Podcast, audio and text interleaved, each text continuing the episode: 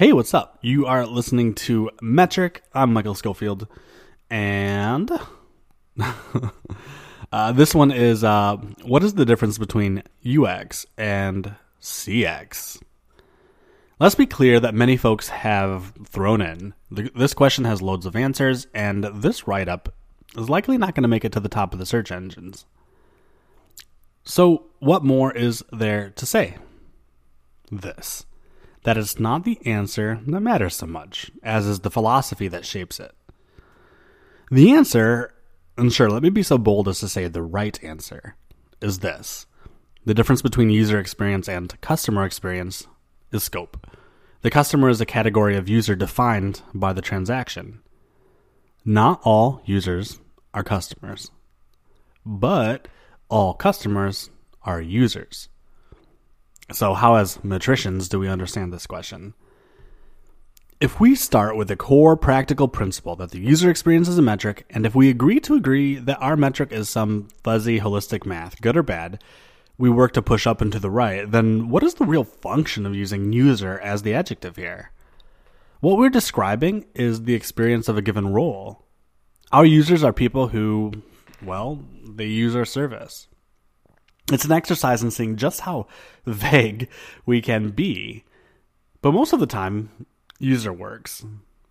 When we're working to understand our place in a larger ecosystem of services, imagined as a journey from a bird's eye view, where a person moves from one service to another service, to our service, to another even further on in pursuit of some greater motivation, that they use our service is all we can really say for certain.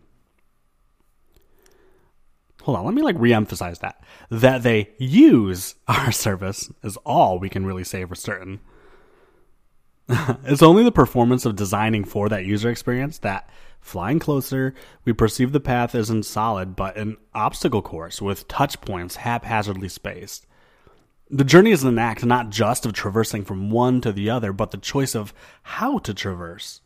These angles of approach, hopping, skipping, crawling, swinging, are variables in the fuzzy math that determine whether the U X is positive or poor. So a variety of roles emerge on a closer inspection, like looking at light through a prism. A single user early in their engagement with our service begins, let's say, as a subscriber, for which we must consider the subscriber experience. They then pay to place an ad in some content, after which they become an advertiser.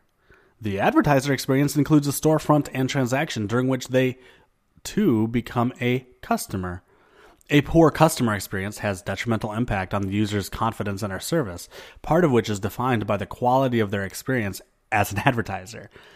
At no time, by the way, does this person stop being a subscriber.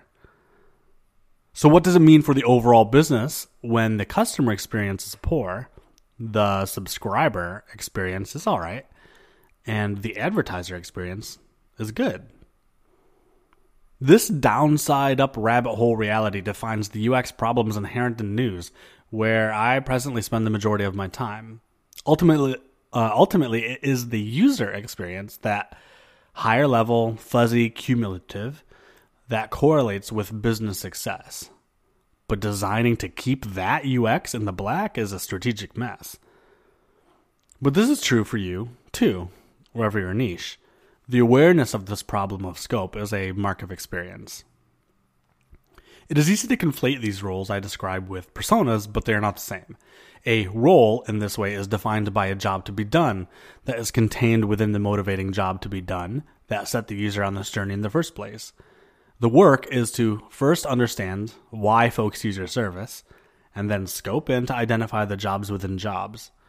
It's how we design for those that ensure when users leave our realm for the next service of their journey that they don't stumble on their way. And that's it. I didn't write this part, but yo, I hope that cleared something up. Um, it's some like perennial silly question that comes up over and over and over and over and over again. And I just had to throw in. Also, an aside, uh, some of you thinky service, bleh, service design folk um, might write in that one who pays for a service is not always the user of the service. I get where you're going. But let me stop you right there. I think you're wrong, but I'm going to save that one for another writing. Liking this episode of Metric helps signal to the great algorithms in the sky that this uh, podcast is worth your time. Please take the time, and if you haven't already, please subscribe for free. Help produce this work for five dollars a month, which I swear is the lowest Substack lets me go monthly, or thirty dollars per year. Um, you don't really get anything for it, but if you have the means and you have the inclination, um, it's something I really appreciate. Metric is, uh, as you may know, a write-up to a daily, a daily, a newsletter, monthly, I guess, uh, which includes audio versions of these write-ups um, as part of that. So if you just want to get this dumped into your inbox, uh, you can subscribe at metric dot substack dot com. Or, of course, like if you're just like, I don't know, you're hearing this as a suggested podcast in Spotify because you are the kind of person who listens to design podcasts all the time, then perfect. Just hit that, smash that subscribe button. Anyway, remember that the user experience is a metric. I'll see you next time. Bye.